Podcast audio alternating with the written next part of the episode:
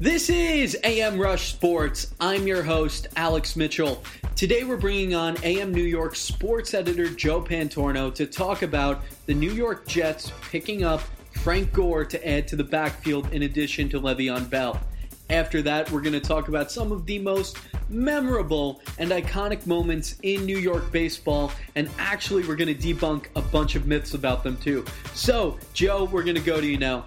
So, now more than ever, to me, it feels like when there's a big signing or anything going on in sports, particularly football, it's especially energetic and exciting now, such as what the New York Jets did by bringing in veteran running back Frank Gore.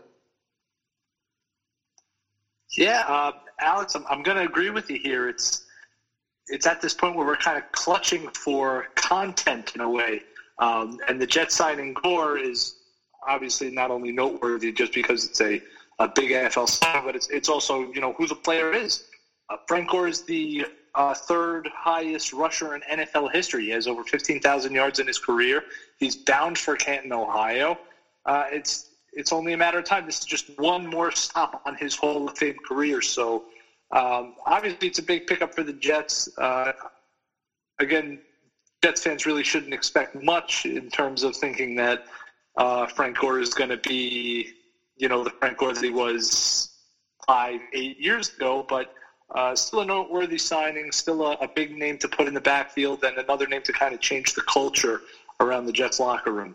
So when I think of this signing, it almost reminds me of when Brandon Jacobs returned to the Giants when he re-signed with them for the second Super Bowl run because Frank Gore is almost kind of the last of that powerhouse breed of running backs. Of course, you see it more in a modern form, but you know, those guys were 18 wheelers. It was just, you know, running mad and halfback dive and and you got 4 or 5 yards at a time. And um, so, do you think that the Jets drafted around doing this?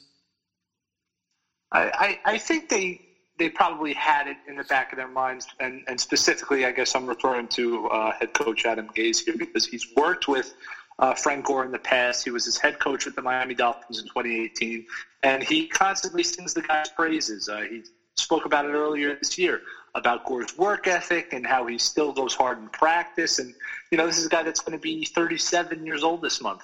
Um, and he's still playing like he's a, a 21, 22 year old back that's, you know, trying to make it off the practice squad or something like that.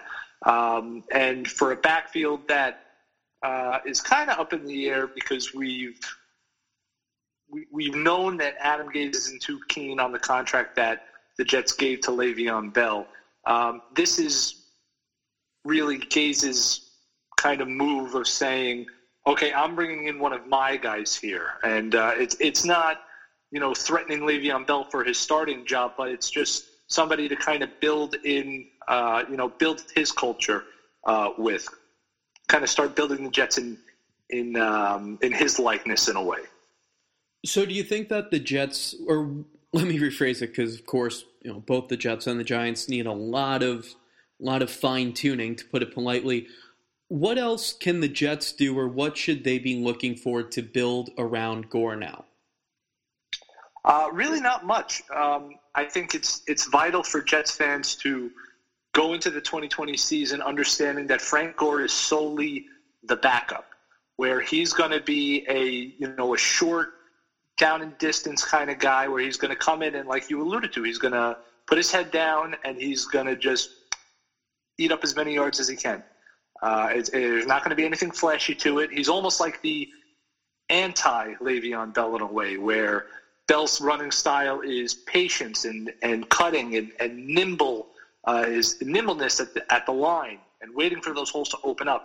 Frank Gore's, like you said, is one of those old fashioned steamrollers where he's going to come in and he's going to, you know, just give what the defense, I'll take what the defense is giving to him. Uh, so I'm going to allude to the Giants of old in a way, um, but you can almost see Gore being the thunder to Le'Veon Bell's lightning in the way that we all thought in 2000 2001 Ron Dayne was going to be the thunder to Tiki Barber's lightning.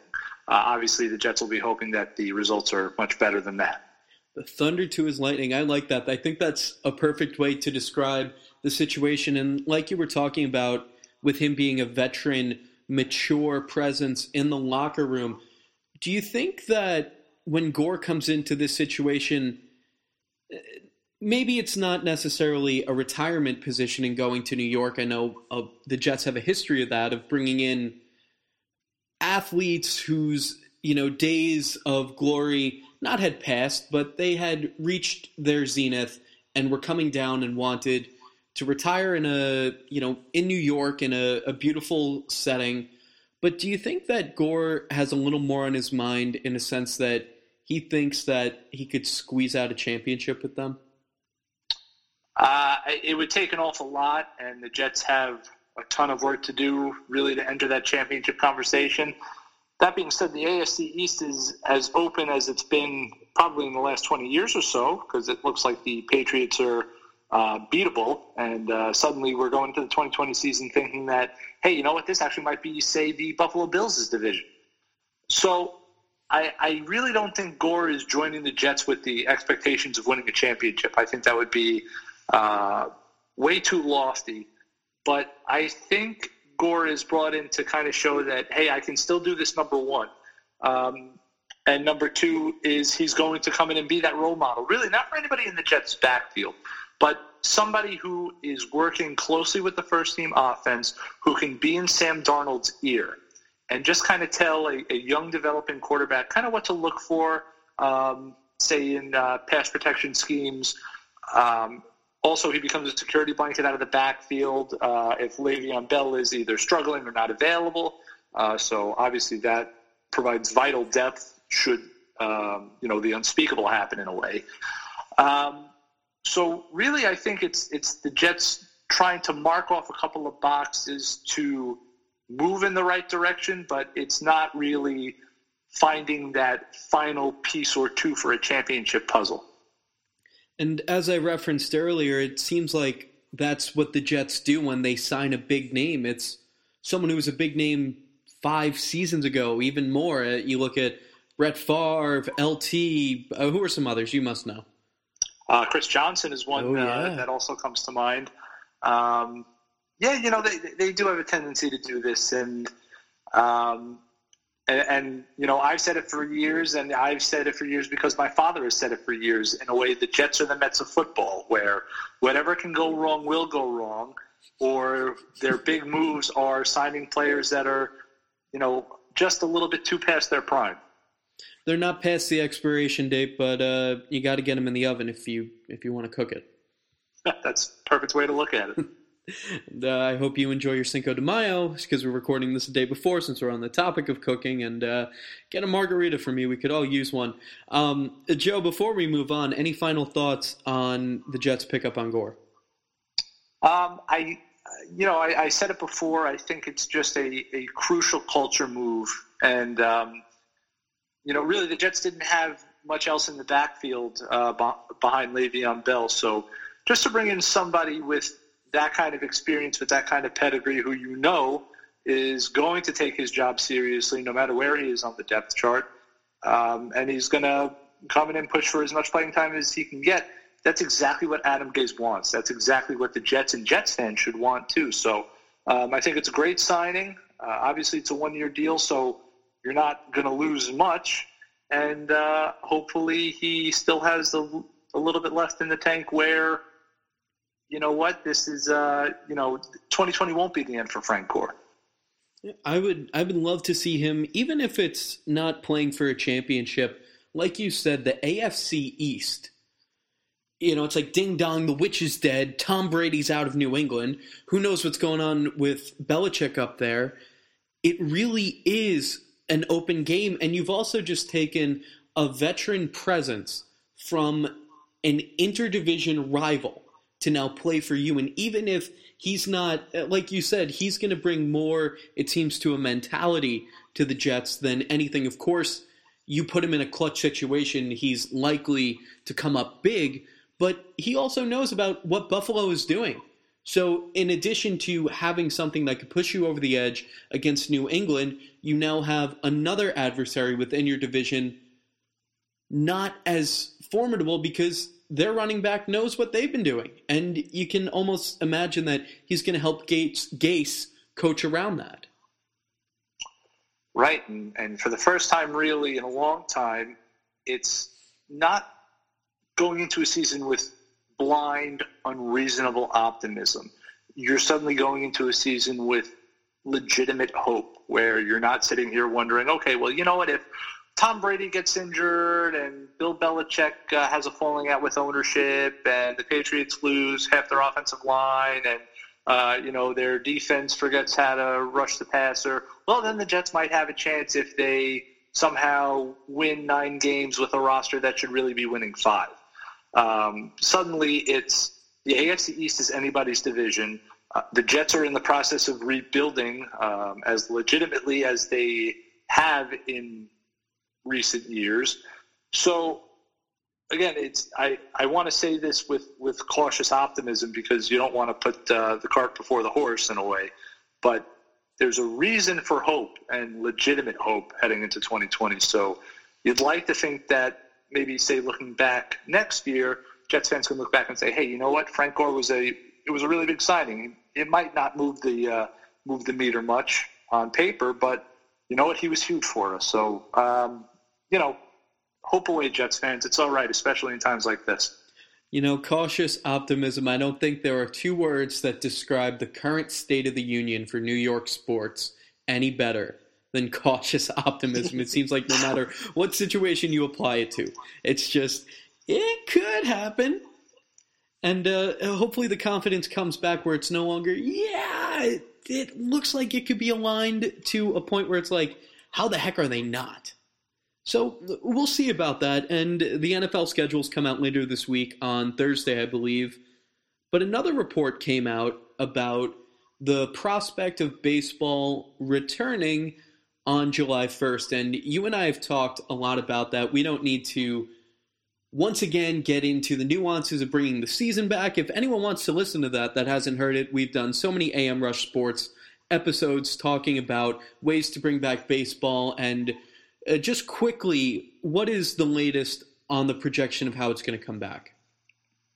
Well, it's it's a report from almost an unlikely source of ways. It's two former players, uh, Trevor Plouffe and Phil Hughes, uh, who claim that they have sources close to uh, Major League Baseball organizers, and they said that the league right now is looking at the possibility of having a spring training um, beginning on June 10th, and then having opening day on July 1st.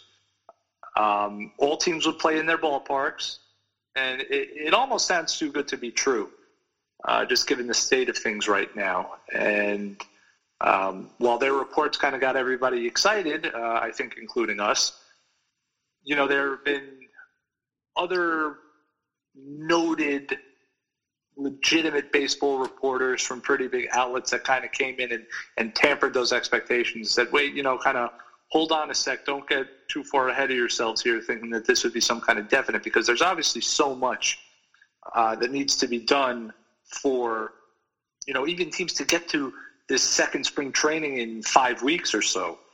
Um, and obviously, right now, uh, that can't happen. But you know, hopefully things can kind of work out in the way things have in South Korea, where, you know, they went from a pretty bad spot to playing baseball today. So, um, yeah, who knows? It's, it's, it's more, it's as much speculation as it is reporting at this point because we're, we're flying blind in this whole situation. So I'd like to think that they might know something that we don't know, but at the same time, you're, you're taking everything with a grain of salt. Of course, and as we discussed before, there must be a lot of uneasiness about coming into play in New York if this new three division based on geography uh, attempt is going to actually become ratified into baseball. So we talked about this, and again, if you want to hear our whole spiel on this, there's an awesome episode of amRUSH Sports that we put together, longest we ever put together. I personally think have the Yankees and Mets play up at Cooperstown. You could fly into it easy. You could put mobile clubhouses next to the field. It still has a legitimate feel of baseball. and there's just less risk involved as opposed to playing empty games in what is kind of the epicenter of the American coronavirus outbreak. But before we jump too too into this, in the prospect that baseball will return this summer, I want to talk to you about some of the greatest moments to ever happen in New York baseball. Now, I've come up with a list. I'm sure that you have some of your own picks, and some of the ones that I've come up with, it goes beyond the Mets and Yankees. It goes back some years, and what I'm going to talk about, I know is going to spur some reactions. So, on this list, I'm going to start off with when Babe Ruth called his shot.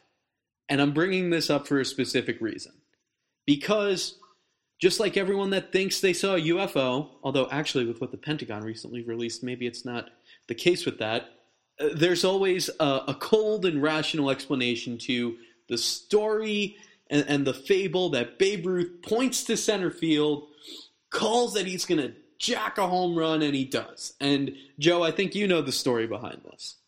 Uh, yeah, wow. Uh, that's a, a, pretty big one to start off with. Um, yeah, so again, with, without doing much research here, I'll, I'll, speak about, I guess, what I know. Um, the called shot came in the 1932 World Series, Game 3 against the Chicago Cubs at Wrigley Field. Charlie Root was the pitcher. And, yeah, apparently Babe Ruth uh, majestically pointed to center and he, uh, he called his shot. Except the problem was that there's been a ton of conflicting stories over the years um, where you know, he was getting flack from Cubs fans at Wrigley Field, and he was gesturing to them, or he was in a way kind of trash talking Charlie Root because I believe he got ahead of him in the count, um, either 0 and 1 or 0 and 2, and was pointing at him. Uh, but again, well, it's something we'll never know, and the fact that Ruth didn't, you know, really kind of go much into the situation or divulge much about it um, you know, kind of says a lot and adds to that mythic proportion. Uh, you know, he just kind of said, and I pointed, and uh, you know, the good Lord was with me that day. I think that was his story until he died. Um, so it's it's one of those moments where it's a did it or did it not happen. Um, I think a lot of baseball fans in their heart of hearts kind of wish that it did. Um, I know there have been some really compelling reports over the year that uh, years that kind of disprove it. And, um, you know, off the top of my head, I, I, I, can't recall them right now. But if you have the time, do a little bit of research on it because there are some really cool tidbits that you can find out. And there's also some really interesting conspiracies about the whole situation, too.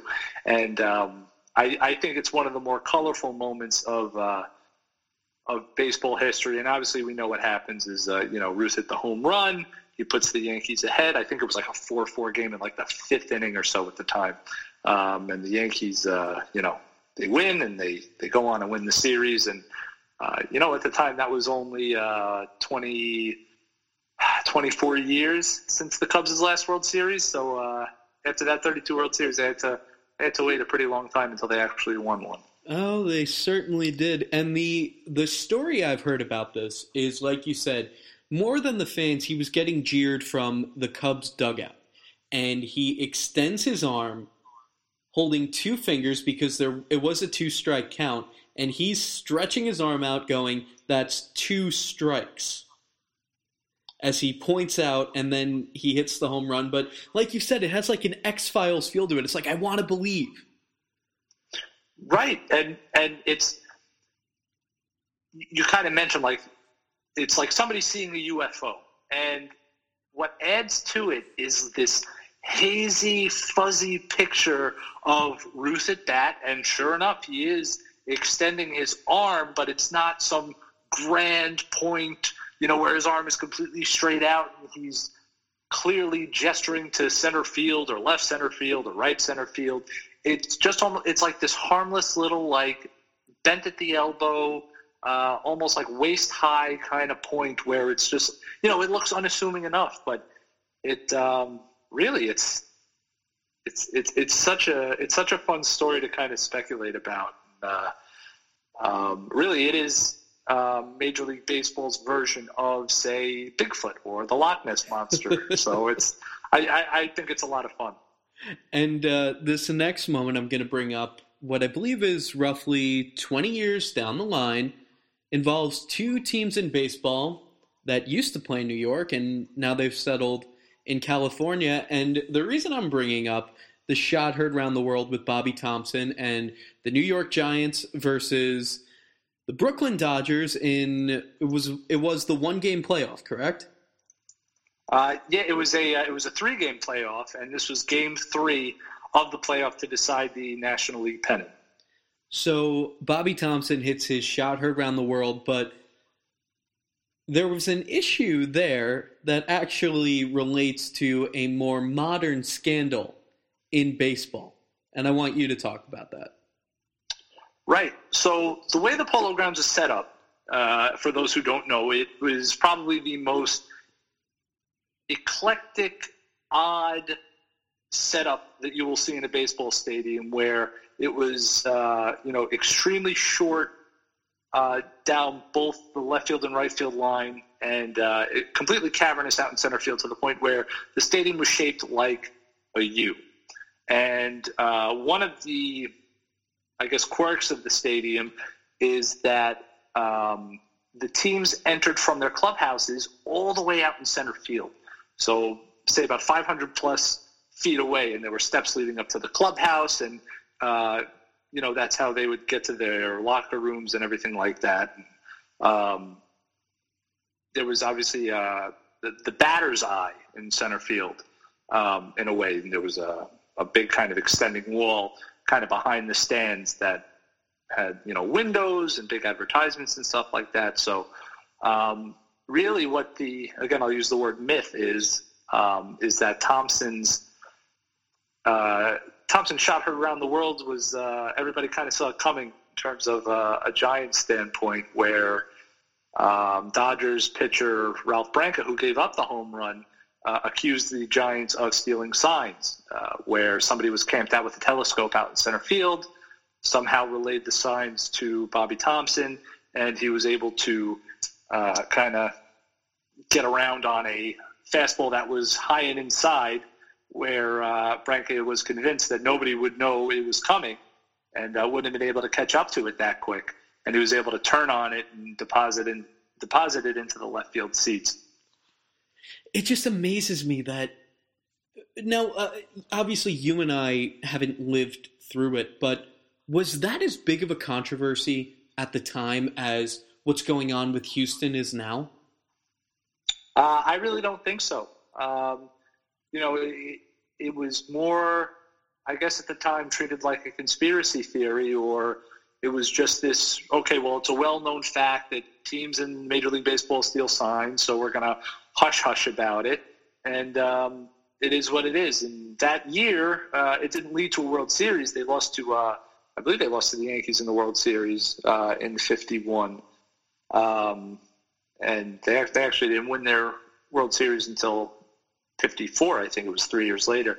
Um, but it, it, it's funny again because we, we didn't live you know we didn't live through it obviously, but I wasn't you know it wasn't until I was older uh, where I really started hearing the stories about how the Giants probably stole the signs and uh, kind of how Thomson was given an unfair advantage in a way. But uh, yeah, certainly timely to talk about that now, considering that uh, nobody should be forgetting about what the Astros did.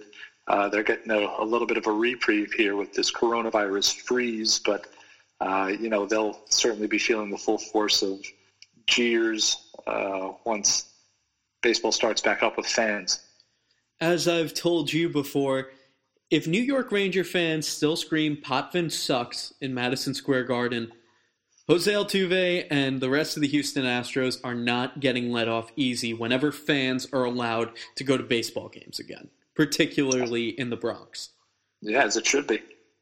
And uh, speaking of the Bronx, this next moment involves the New York Yankees it is when Jackie Robinson stole home on Yogi Berra. Again, I- am going for controversy today.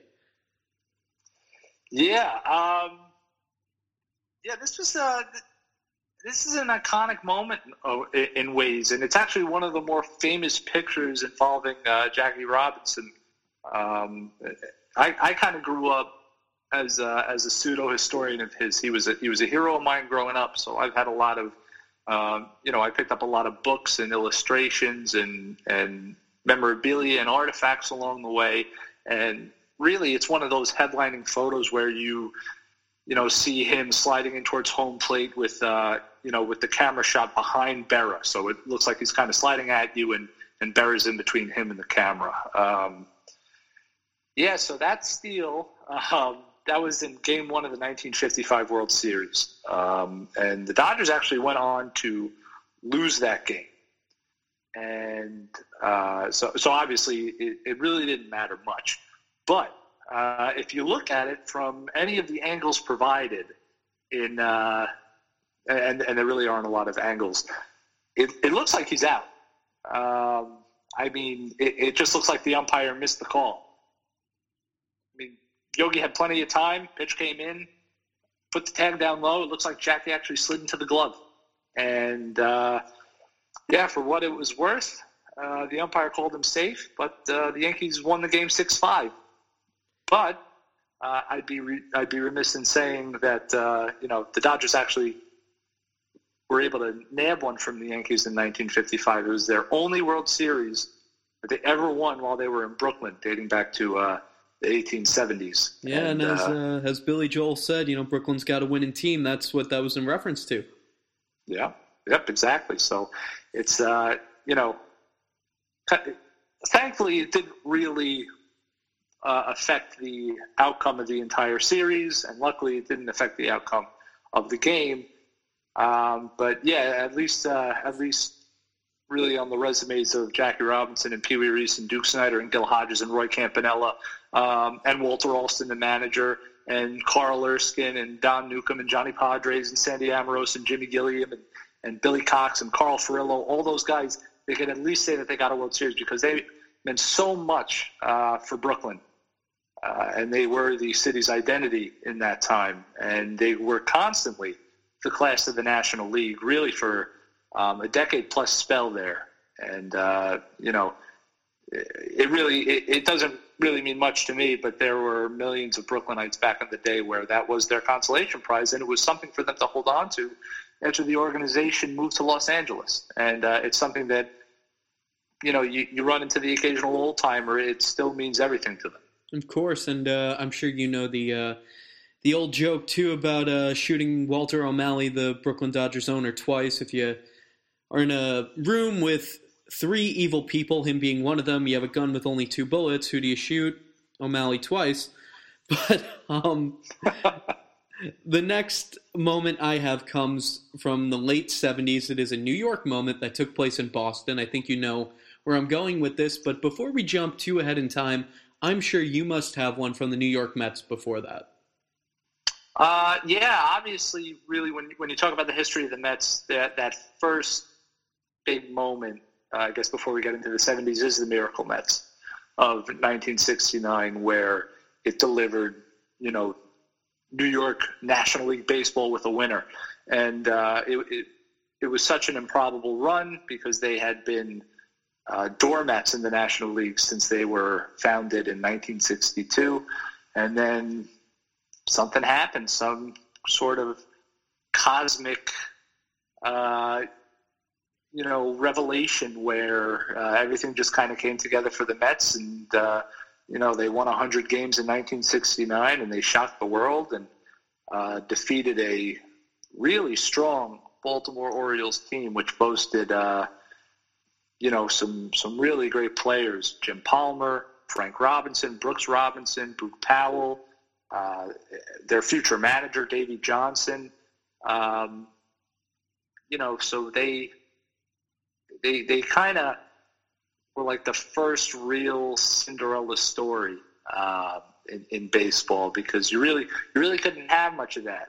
Uh, 1969 was the first year where they instituted uh, playoffs of the way. There were uh, there was the National League Championship Series.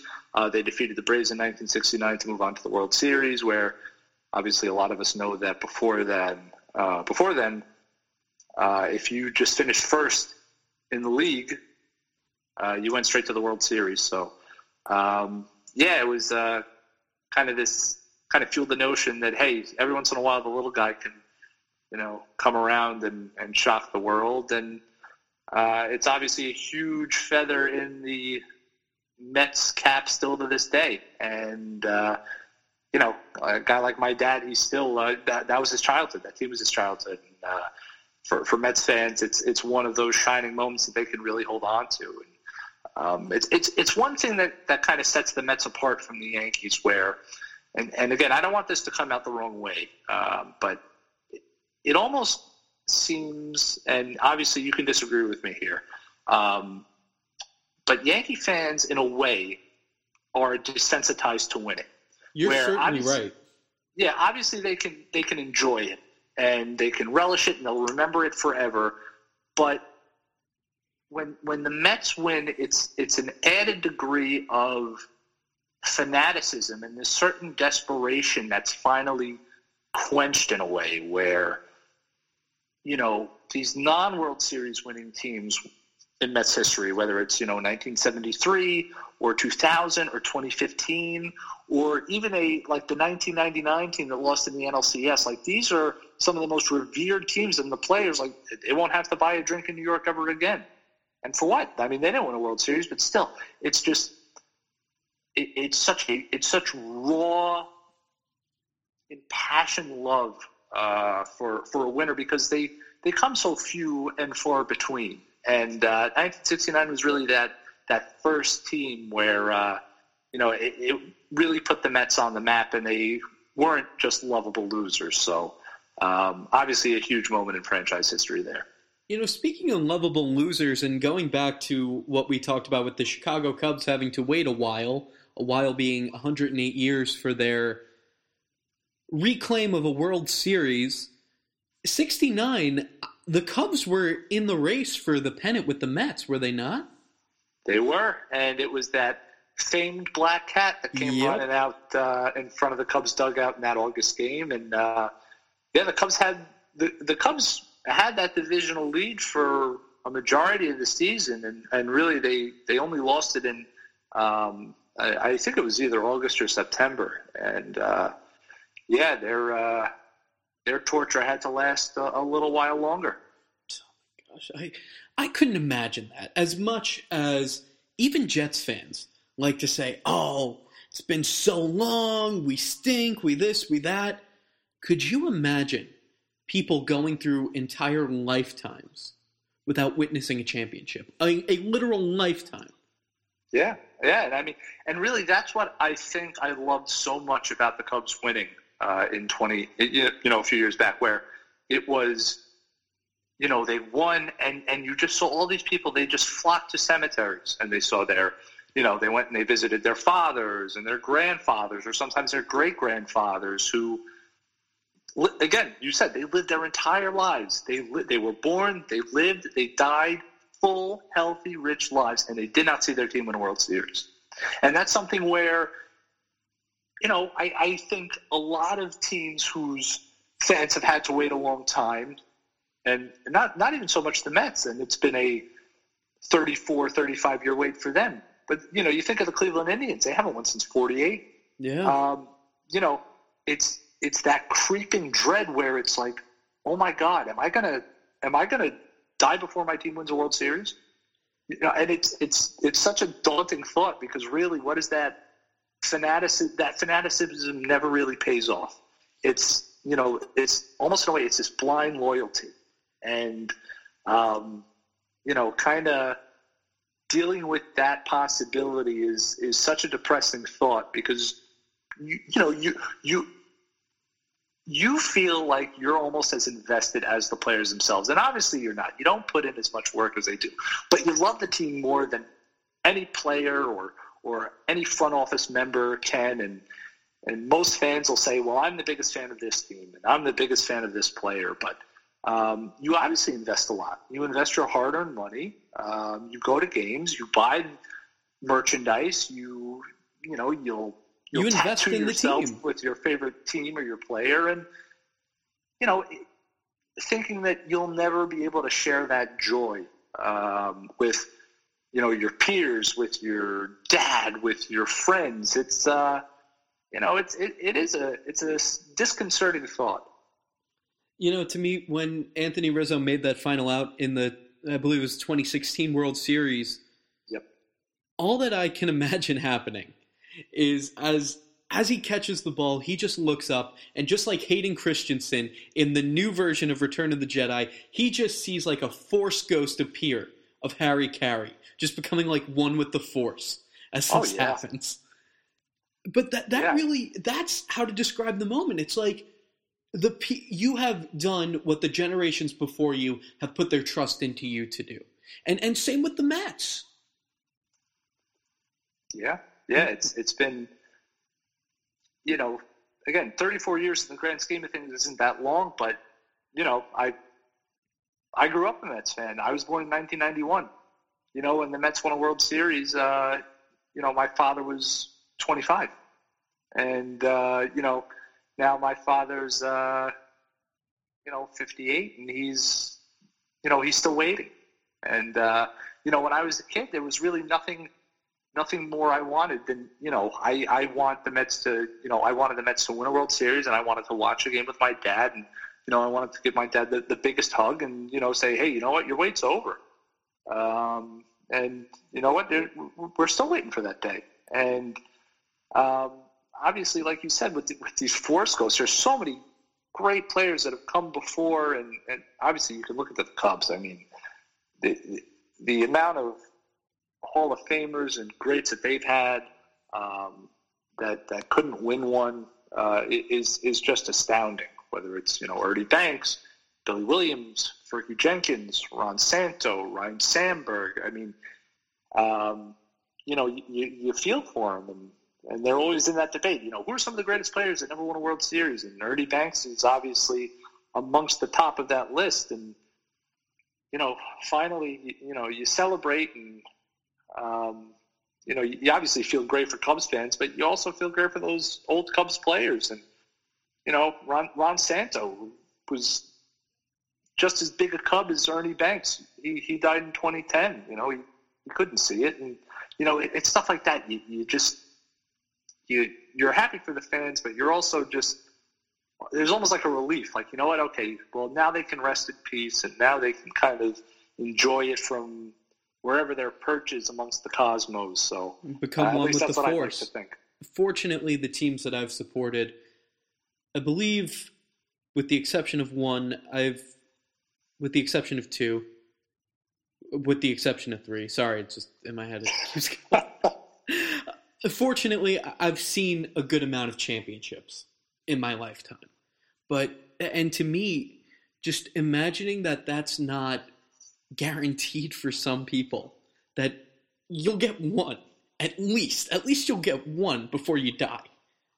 Right. That's that's unfathomable, and we could go into this all day. And I'm sure, especially if we do have to wait another two months for baseball, we're going to be talking more about these legendary moments and almost quirks of the game, if you will. But now let's go to another team that I think a majority of New York was enjoyed that they shared a curse for so long, and that is when the New York Yankees played the Boston Red Sox in the American League East tiebreaker game in 1978. But this is more commonly referred to as the Bucky Dent game at Fenway Park. And Joe, I think I know you know about this. Uh, yeah, it was uh, like you said, a, a one-game extension uh, to Major League Baseball's 1978 regular season. Um, it was played on, you know, played at Fenway Park, and uh, I mean, what better theater uh, than this? It was, um, you know, one of the greatest rivals in uh, rivalries in baseball history. And yeah, I mean, you know, going off the top of my head here, I think it was Ron Guidry who started for the Yankees, and Mike Torrez started for the Red Sox, and uh, you know the Sox take a one nothing lead in the second. Um, I think it was Carl Yastrzemski, uh, Singleton, Jim Rice, I think, uh, two Hall of Famers right there, and um, yeah, and then the uh, you know the Red Sox were just trying to close out the game, and sure enough, light hitting Bucky Dent comes up in the seventh inning, and he just kind of hits fly ball. Uh, you know, seems innocent enough, and it just kept carrying and carrying and carrying and carrying, and uh, yeah, next thing you know, it's over the wall. It's a three-run homer, and uh, Boston's Boston's wait continues.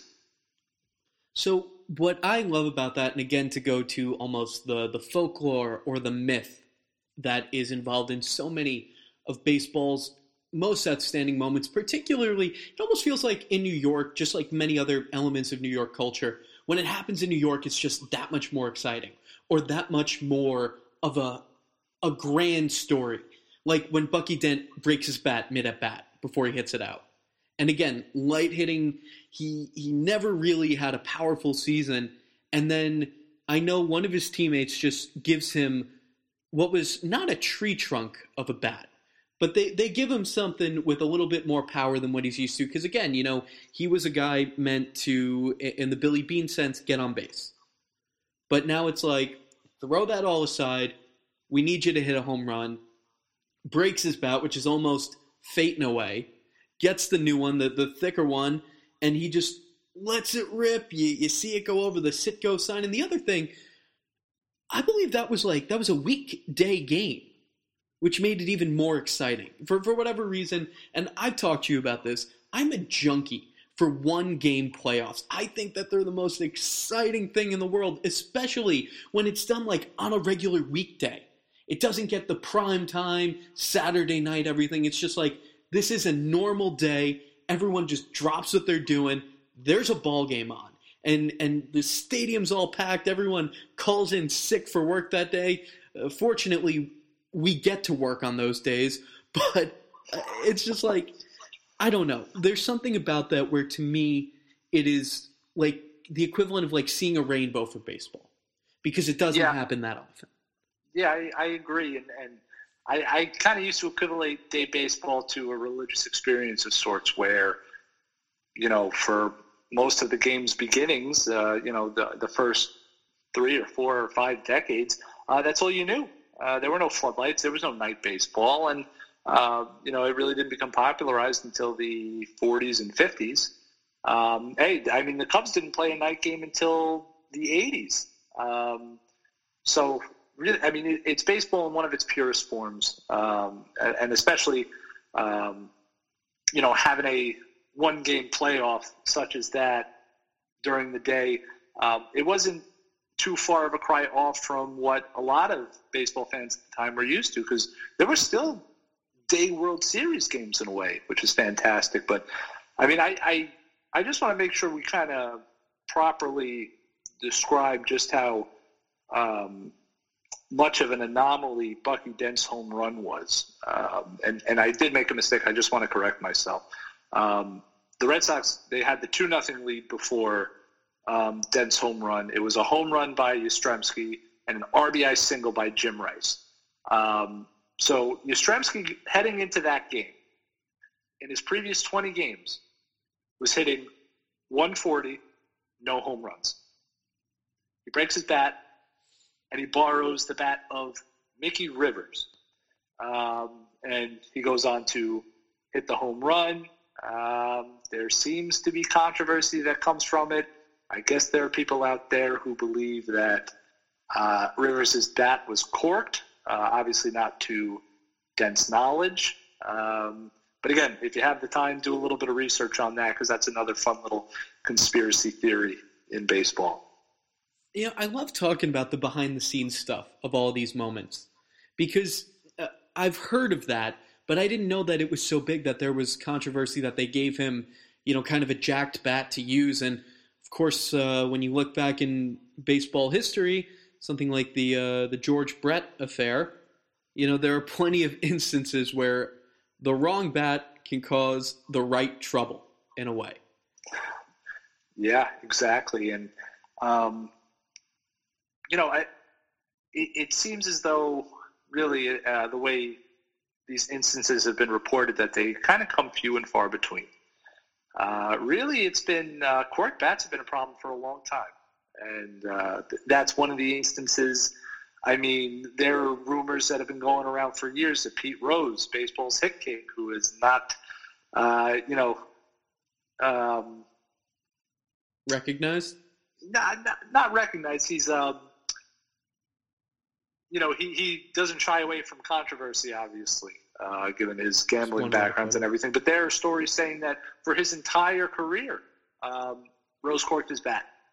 Really? Uh, yeah, and because it, and it never caused red flags because he was he wasn't a power hitter. Um, so it, I mean, you know, it's it's again, if if you have the time, just kind of look it up and and you know, even even before steroids and stuff, whether it was uh, ball players using greenies or uh, amphetamines, or one time Babe Ruth injected himself with uh, some sort of like essence of goat testicle, I believe it was something like that, uh, looking to get an advantage. Um, so, you know, for as long as there's been baseball, there have been people who have been trying to find ways to uh, get an upper hand. Um, so, you know, props for creativity, I guess. And if you can get away with it, so be it. Well, we could really keep going and going and going on this list. And as we go through time, I'm going to let you say something on the 1986 World Series. I'm almost going to forego the Yankees of the 1990s just because that deserves its own show. But if you're not aware, there are a lot of great moments that came from Joe Torre's Yankees. So, Joe, I'm going to let you say something about the 86 Mets, and then I want to jump into a few more modern moments, even if they weren't necessarily championship caliber. Sure. Um, the 86 Mets were regarded as the greatest team in franchise history. They, they won 108 games, and, uh, you know, they gang busted their way to uh, the World Series against the Boston Red Sox. And, um, you know, this is a team of, I, I really don't know how to put it, but uh, it was a team of bad boys and party animals and troublemakers. And uh, not only would they beat you on the scoreboard, but uh, they beat you if you wanted to uh, drop the glove, so to speak, or, um, you know, at a war of words or however you would like. Um, but, it, I mean, it was, you know, an incredible team, uh, a collection of talent that the Mets really don't see too often in their franchise history.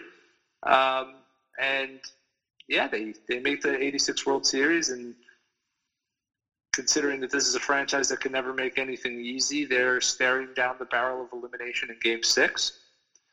Um, you know, they're down to their final, uh, you know, final out in extra innings. And uh, yeah, I mean, you, you know this story. Uh, this furious rally um, with singles by Gary Carter and Ray Knight, and you know a, a, wild pitch and a slow roller from Mookie Wilson up the first base line behind the bag. It gets through Buckner. There comes Knight. The Mets win it. And, uh, yeah, I mean, really, it's um, it, that's one of the marquee moments in baseball history. Obviously, at the expense of uh, a true professional in, in Bill Buckner, may he rest in peace. And, um, you know, the, the, Red Sox curse continued. They would lose game seven, and the Mets would win their second ever World Series and uh, their last up until this date. And, uh, yeah, I mean, you really can't say enough about the colorful characters of, the, of that team because whatever it was, that 10th inning, um, I think it was Wally Backman and Keith Hernandez made the first two outs and uh, they send up a pinch hitter in Kevin Mitchell, um, and he's like halfway in the locker room, and he has like his pants off because he's like he, he didn't want to watch him uh, watch the Red Sox celebrate on uh, on Shea Stadium's field. So he gets called in, and he's kind of pulling up his pants and like running out to pinch hit. And sure enough, he you know he singles, and you know Carter and, and Knight do the same, and uh, yeah, the rest is history. And uh, there's Keith Hernandez, you know, after saying that he was just sitting in the uh, sitting in the dugout, drinking a beer and smoking a cigarette, kind of waiting for the inevitable. And as soon as that rally started, he said, "I couldn't leave my uh, I couldn't leave my seat because that had hits in it." And well, I guess it paid off. So, uh, kind of like what happened with uh, the quote Steve Bartman affair in 2003 with the Chicago Cubs, people don't necessarily know that there was a game seven played. So uh, to put all the voodoo on Bill Buckner from losing that World Series for the Red Sox is harshly unfair. Because there was still a game seven. It was like, okay, we had our mistake, whatever. We go out, we win tonight. But no, the Mets were the better team. The Mets didn't get lucky per se. Did they get a good roll on a, a ground ball? Yes, but they still had to win game seven. Sox could have came out, won that thing 12 nothing. No one would have remembered Buckner's error. Right. And, and, it's the same thing like I'm saying with the Chicago Cubs. After the Bartman game, Cubs choked in game seven. It's the same thing. So it's unfair to the people, and you know where I come from in teams that I support in baseball. It is unfair to say that the 86 Mets were nothing but champions. They did not get lucky. I, I completely agree. And um, really, it's worth noting that you know, the game was tied when Wilson hit that grounder. It wasn't like the Red Sox had, you know, were holding that lead. They they had already blown the lead. It was that uh, wild pitch from, I think it was, I want to say it was Bob Stanley uh, who threw the wild pitch. Um, him or Bruce Hurst, and um, yeah, I mean, you know, the game was already tied. So, and and the Red Sox they they had a two nothing lead or a three nothing lead um, in Game Seven uh, going into the sixth inning. And then the Mets kind of, you know, they kind of blew the doors off and they scored eight runs in the final three innings and, you know, came away with the title. But I, I it's it's always unfair how people. Well, again, it's it's uneducated people who put all the blame on Buckner for that instance, and it's unfortunate that a guy with, you know, a 20-year playing career and 2,700 career hits uh, his legacy is sort of whittled down to that exact moment, but unfortunately, that's what that's what happens in baseball. And there's a few other instances, but for the sake of saving time, I really won't go into them. But uh, yeah, those are the breaks, unfortunately. And now to move forward again, we're going to kind of fast forward over the next uh, 20, 25 years, just to mention some honorable mention ones that are very worthy of anything. Like I said, pretty much anything the New York Yankees did in the 1990s, or at least the second half of the 1990s. That was one of the greatest dynasties to ever be played. Up next for me, and this is a, a moment we've both touched on before that kind of, I think, shaped baseball in New York, and that is the Mike Piazza home run after September 11th in the eighth inning against the Atlanta Braves. I'll never forget hearing Howie Rose's call on that. It really just rejuvenated the city. And then that same season, you get the Mr. November play from Derek Jeter, which, for the first time in the history of the universe, America was really rooting for the New York Yankees after everything that happened with September 11th. Of course, we all know that the Arizona Diamondbacks took the series that year, but still, that that helped get New York off the ground. There was still miles to go on the journey, but I think that having that World Series, almost in a parallel way now, of course, very different circumstances, but having baseball this year and having both the Mets and the Yankees be competitive could be the first step we take into returning to normalcy after coronavirus and the toll it has taken not just on the nation, but on New York in particular. And just to keep moving forward again in the interest of time, two seasons later, you have Aaron Boone against the Boston Red Sox. That is, again, it just feels like when you talk about the New York teams, it's just how can we one up the story? And that is to make a game seven of the ALCS between the New York Yankees and the Boston Red Sox. You hit an extra innings home run against your arch nemesis. Rival doesn't even do the do it justice. They are nemesis. They despise each other. They hate each other's guts. And Aaron Boone, who now manages the New York Yankees, gets them over the hump. They go to the World Series. Of course, they fall short to the Marlins that year, who did everything with Steve Bartman, not really Bartman, but the Chicago Cubs in 2003. I think the next big moment, really big moment, is when Derek Jeter hits number 3000 and of course he hits and again like it's just like the way it happens in new york is just better It's not just number 3000, it's a home run in Yankee Stadium. And I was at the game as a high school kid. I was screaming and yelling. And something that sticks out in my head, and I hope people listening that were at the game remember this too. The organist just starts doing a little a little buzz for everyone to start going, Derek Jeter, and you hear the, the thunderous clap and everything. But right before the pitch, the organ cuts out and the crowd keeps the chant going one more time. So you hear this, and you can hear it when you play it back. You hear this a cappella of everyone just saying, Derek Jeter. You just hear the crack of the bat. It, it was, that to me is one of the most mythological moments in, in baseball history where it almost seemed like Homer had just wrote this as a as a Greek legend, a, a, Greek legacy. Of course, the ball goes flying into the the bleachers right above the State Farm sign, and oh, seeing that live, but more than seeing it live, hearing that live, that really that was a surreal moment. Yeah, it's it's it's funny how you know some of our greatest memories of childhood, no matter how old you are.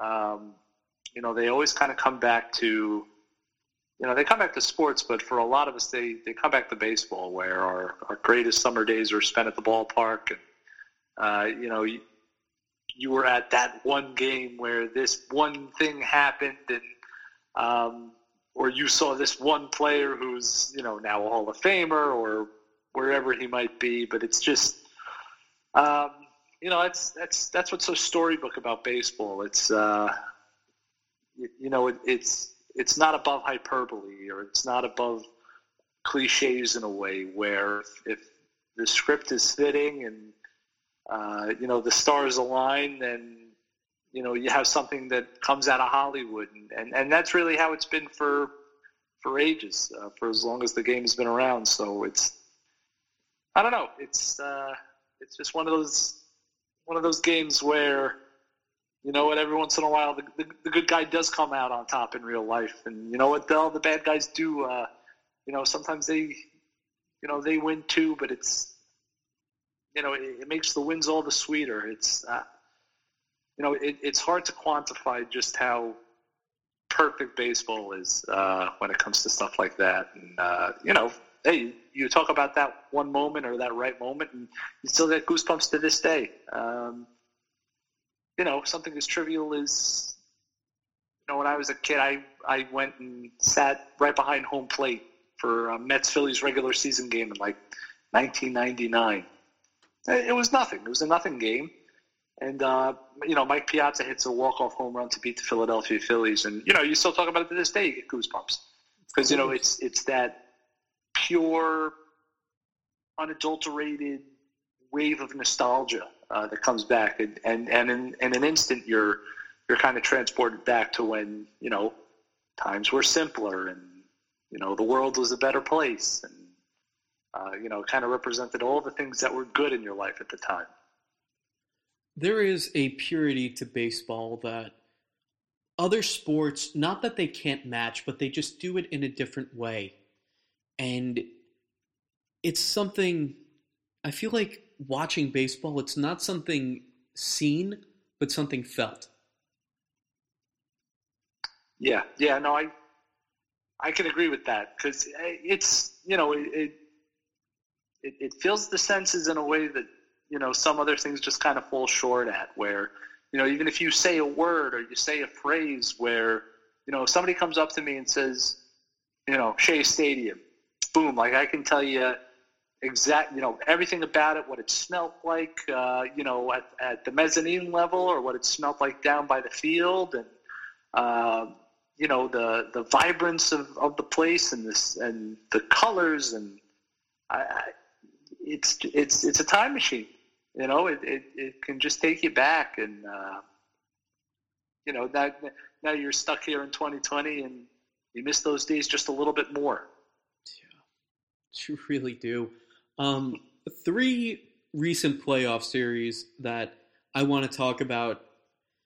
I think you're going to like the first one I'm going to bring up because, again, it, it takes you back to what I'm going to say was the most epic battle for the New York Mets in in this new millennium, and that is the Mets Dodgers series from 2015. Yeah, that was um, you know the Mets kind of entered the playoffs in 2015 where they were they were kind of that team that nobody wanted to play. Um, really, because for 75% of that season, they were you know, they, they, were a nice little team that had great starting pitching, but nothing else. Um, and then the Mets go out at the trade deadline and they get Yoenis Cespedes, and then they go on the tear.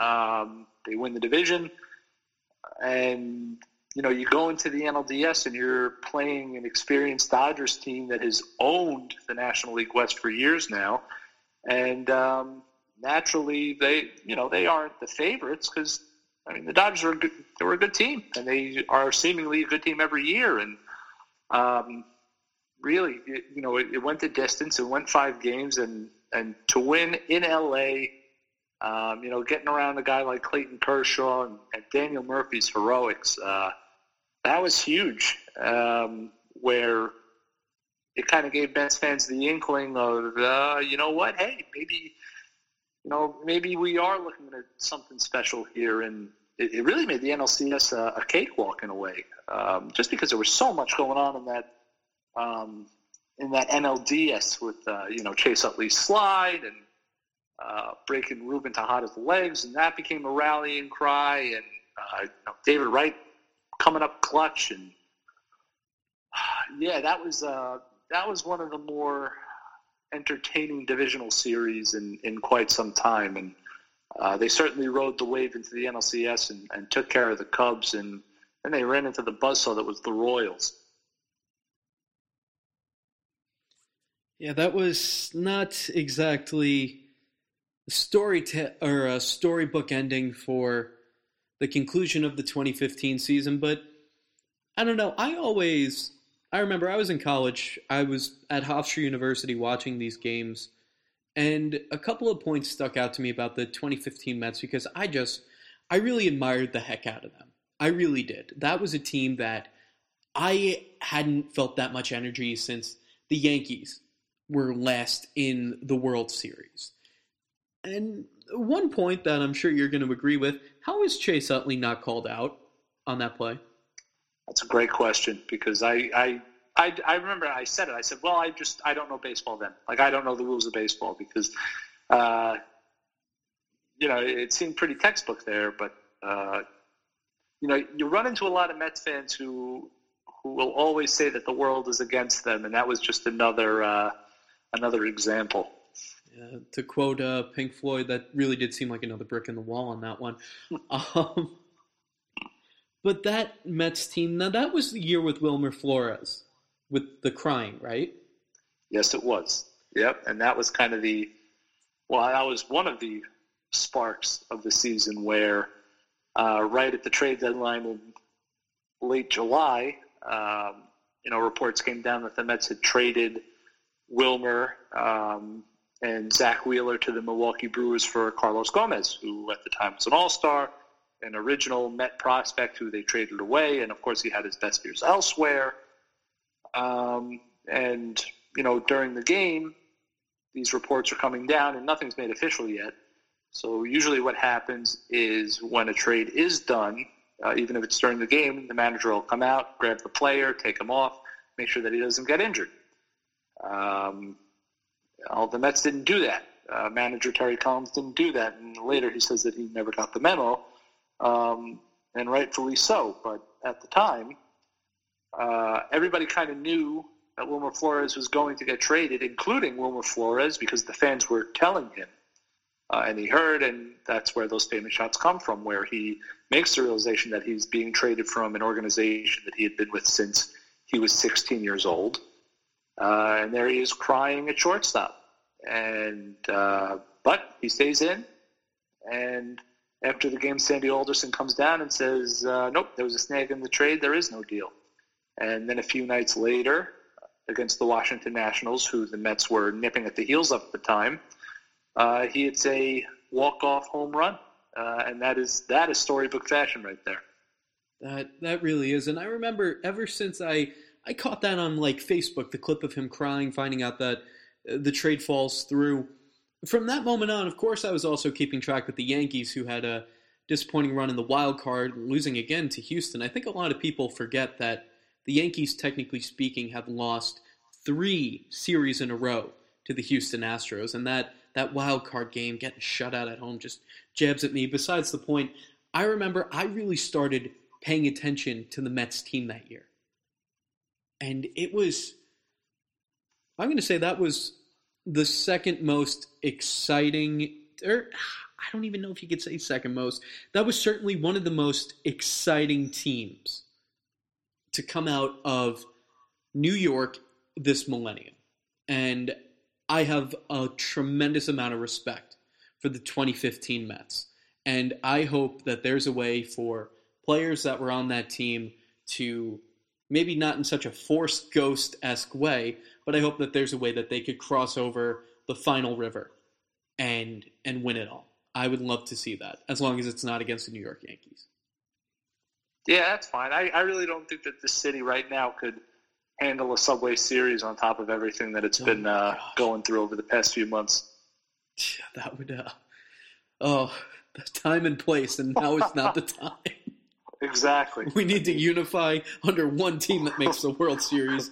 No more division. Right? We have a we have a second coming of the plague. We have murder hornets. So let's also let's also throw in a, a Subway Series where uh, you know New York will literally implode on itself. That would um that would you would get voluntarily people social distancing from one another if that were the case. um, two other teams, both uh, or two teams, one particularly for its divisional round and another for a bunch of other reasons. The Yankees Orioles ALDS from 2012 sticks out in my head as one of the most fun, exciting, energetic, close to, not exactly down to the wire, but as close as you can get to being down to the wire. And for fans that don't remember, this was the Raul Ibanez series when in game three, he ties the game in the ninth inning with a home run, gets up in extra innings, clocks it again. He is my second favorite short tenured Yankee from the recent seasons. And I just remember that series was it was it felt like the first time in a while the Yankees had been challenged in in such an early round. And it was like, okay, Baltimore's not going to give the Yankees this. We got to fight tooth and nail and even because it went to the best of 5 Yankees only won that game three to one. It was it was a close, exciting series, and to me personally, that really bolstered an energy that I don't think a lot of Yankees fans had felt since the last time they had won the World Series, and it just really felt like, okay, we're fallible, but this is what makes the Yankees moment so special is that for the first time we feel like we're not the best of the best. And we gotta we have to earn our pinstripes in a way. Saying we, of course, I'm talking about the team, not myself. It's a big pet peeve of mine when people say we, referring to themselves as part of the team. We're not. We're fans. We love it. We're reporters. Other people, you know, um, I, I just like being very clear on that.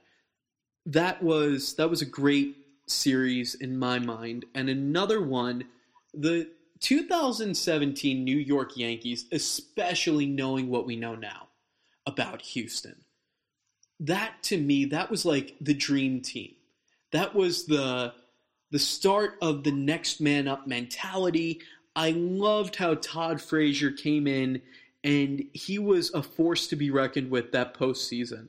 And I remember I saw his first bat at home at Yankee Stadium, his first bat at bat as a Yankee in the Bronx. The person I was with, we were in the bleachers, the bases were loaded and she's going, "Come on, Todd, hit a home run, hit a homer." And just as she's saying that, he puts the ball on the ground. He gets into a triple play, an RBI oh triple play. I'm just watching, like, what what the heck just happened? You know, you, you think about those things, and maybe you watch the clips on YouTube, but that was like the first time I ever saw that live. And I was like, oh well, well, that's not a good sign. yeah, for a Yankee fan, that's uh, definitely not the first way you want to see a, a triple play live for sure. But um, But then that postseason, I remember Joe Girardi makes the big mistake in game two and not challenging the hit by pitch against the Cleveland Indians in that ALDS. And the locker room, or the clubhouse, I should say, really turned on the manager in a sense that he felt like going into this, they were now down 0 2. They were in this hole. It was insurmountable against the Cleveland Indians, who were speculated to be the World Series champions. And again, the Yanks came into an uncommon situation where they were the underdog. And I remember there was a shot after Todd Frazier was pulled out. He was um they put Ronnie Torreyes in to pinch run for him. Torreyes got picked off. They cut to the dugout where you see Todd Frazier looking not at Joe Girardi, but looking through him with such malice and such anger. And then from there, you know the story. The Yankees come home. They fight off a brutal 1 nothing game three to stay alive. They kill it in game four. They go back to Cleveland in game five. And I will never forget Brett Gardner's ninth inning at bat where he just, he would not go down. You know, to, to, quote kicking and screaming, I took a punch from Mike Ditka, but I did not go down. I wobbled, but I did not go down. He took like 13 pitches. He keeps fouling them off, fouling them off, and he finally gets a hit keeps the Yankees and ensures their lead. To me, that was the greatest camaraderie I had ever seen in a team. And that also going back to Todd Frazier because he again is he's my favorite short tenured Yankee. I admired so much about the spirit and the energy that he brought to the clubhouse. And oh man, just the, the whole thumbs down thing, which actually happened at Citi Field, ironically enough, because Tampa Bay was playing a home game there against the Yankees. That was crazy time. I actually got to witness that, which was pretty fun. But that 2017 Yankees team, that to me just embodied the spirit of baseball. That, that's the only way to put it. They looked like kids out there having fun when they'd do the thumbs down after getting a hit. And then it, it started with Didi Gregorius getting his three run homer in the wild card game against Minnesota, which I swear if you look at a Richter scale, there was seismic activity in the Bronx because Yankee Stadium just shook when that happened. And then the the comeback against Cleveland, the heroic series against the Houston Astros, and again, what bothers me most about the scandal not is that the Yankees should have won the playoff series, but the Yankees would have had most likely a better regular season record and have played a game seven at home where Houston would not have had that advantage. And then, as they did in the rest of the home games at Yankee Stadium, Yanks probably would have buried them. But speaking of, we got to bury that issue, give it to Houston when they come to the Bronx. Now we just think about winning. That is my digression on recent baseball. Yeah, that was uh, that was that was pretty comprehensive there, and, and obviously you, you kind of wonder where Joe Girardi might have been also if um, you know, say if the Astros didn't necessarily cheat, for lack of a better word, but um, it's been uh, really the Yankees in, in 2017 it, with that whole abbreviated rebuild. That was a team that it, it actually humanized the franchise, I think, for a lot of baseball fans. Where, you know, again, that the, the Yankees have always been this evil empire, robotic team in pinstripes, where they just kind of go in and they do their business and they beat you and they leave. Um, yeah, this was this was really the first time where you know I rem- I could remember hearing neutral baseball fans, you know, saying, "Wow, you know what? The Yankees are fun you know, like it's, it's fun to watch the Yankees. Maybe because it, you know, there was an essence of unpredictability that came with the uh, competitiveness. But um, yeah, it was it was really one of those times where you know the Yankees were actually getting a, a pretty decent amount of support, and obviously there's a large faction of the United States baseball viewing public that will abhor the Yankees until kingdom come. But um, really that was uh, 2017. That was one of those years where I, you know, I think a lot of New Yorkers, regardless of rooting interests, were really just kind of enjoyed watching the Yankees, and uh, you know that ride they went on in 2017. That was that was pretty remarkable. Just be, just because it was so so ahead of schedule. Uh, I, I don't think going into 2017, a lot of people thought that the Yankees would would do that. Uh, you know, we all thought that it was going to be a rebuild, and you know, I I can't tell you how many times I said it. I said I, I've never seen a professional sports franchise pull off a one year or half year rebuild, but the Yankees somehow found a way to do it. You know, here they are again and getting ready for 2020, where they're favorites to win the whole thing. I, if not the Mets, I sincerely do hope that the Yankees win this year's World Series more than it being just to to put another notch on the belt or to get much warranted revenge against the Houston Astros, but right now this is the championship New York needs, I believe. And and they, they need to go through Houston somehow. Oh yeah. Like that that's the caveat. Like sure, you know, Yankee fans will feel, yo, we've waited so long. It's been 11 years, you know, cry me a river. Um, but at, at, at the same time, you know, there's there would be so much satisfaction where I think the Yankees would get an overwhelming amount of support from, I guess, say neutral fans or even fans that were, you know, normally rivals. Um, where, you know, if, if the Yankees meet the Astros in some kind of ALCS of some sort, depending on how the league is, uh, you know, divvied up, if they return this summer. Um, yeah, they, they, they have to go through the Astros to really uh, kind of exercise those demons. They'll uh, they'll certainly be getting the support of Southern California on that. And the way I envision it, because I I swear, the next time the Yankees and Houston meet in a playoff series, that is going to be a sweep. If it's in the ALDS, it's going to be a two game sweep because Houston will forfeit, or in the AL, like it, it's going to be the most intense baseball beatdown. Because to quote, I don't know how many movies, you just made it personal when, when you find that out. And I think you're going to see it most from Aaron Judge, just smacking the living daylights out of every ball. Because again, when you look at how close the MVP race was in 2017 between Aaron Judge and Jose Altuve, and then you realize one guy knew it was going to be thrown at him, you can identify that as being the extenuating circumstance. And if I think that, I'm sure Aaron Judge has stronger thoughts on the matter.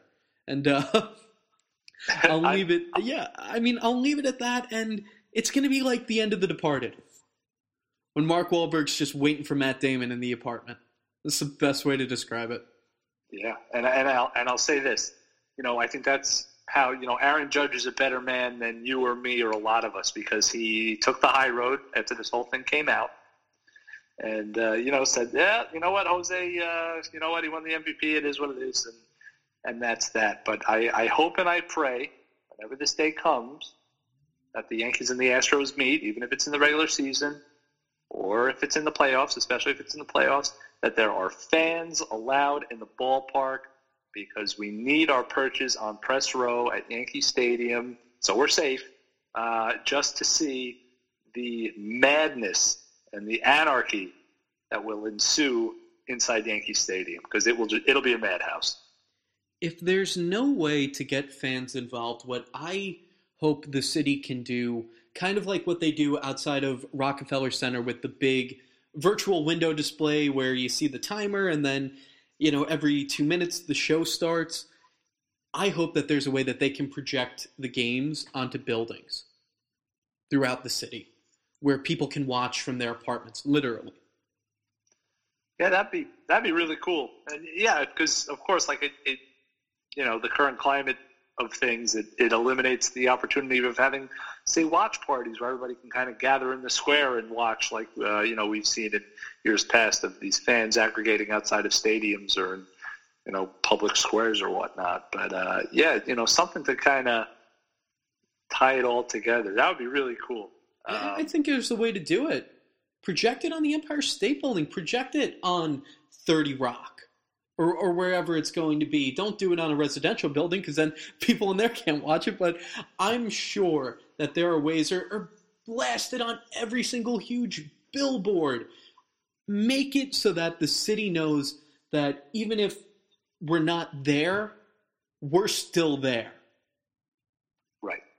Right. That's, you know, create some kind of hometown advantage, I guess, which is going to be difficult. But again, you know, it's it's so unpredictable. Where who knows? Maybe at some point in four or five or six months, we can kind of get everybody together and we can all sit down and, and watch a baseball game.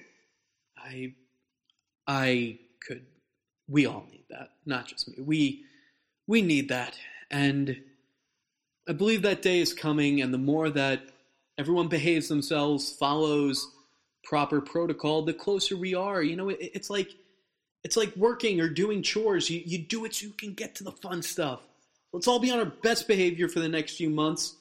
Wear your masks, wash your hands, don't do anything foolhardy as uh, the as a billboard read or a safety message read in New Jersey. Don't be a knucklehead.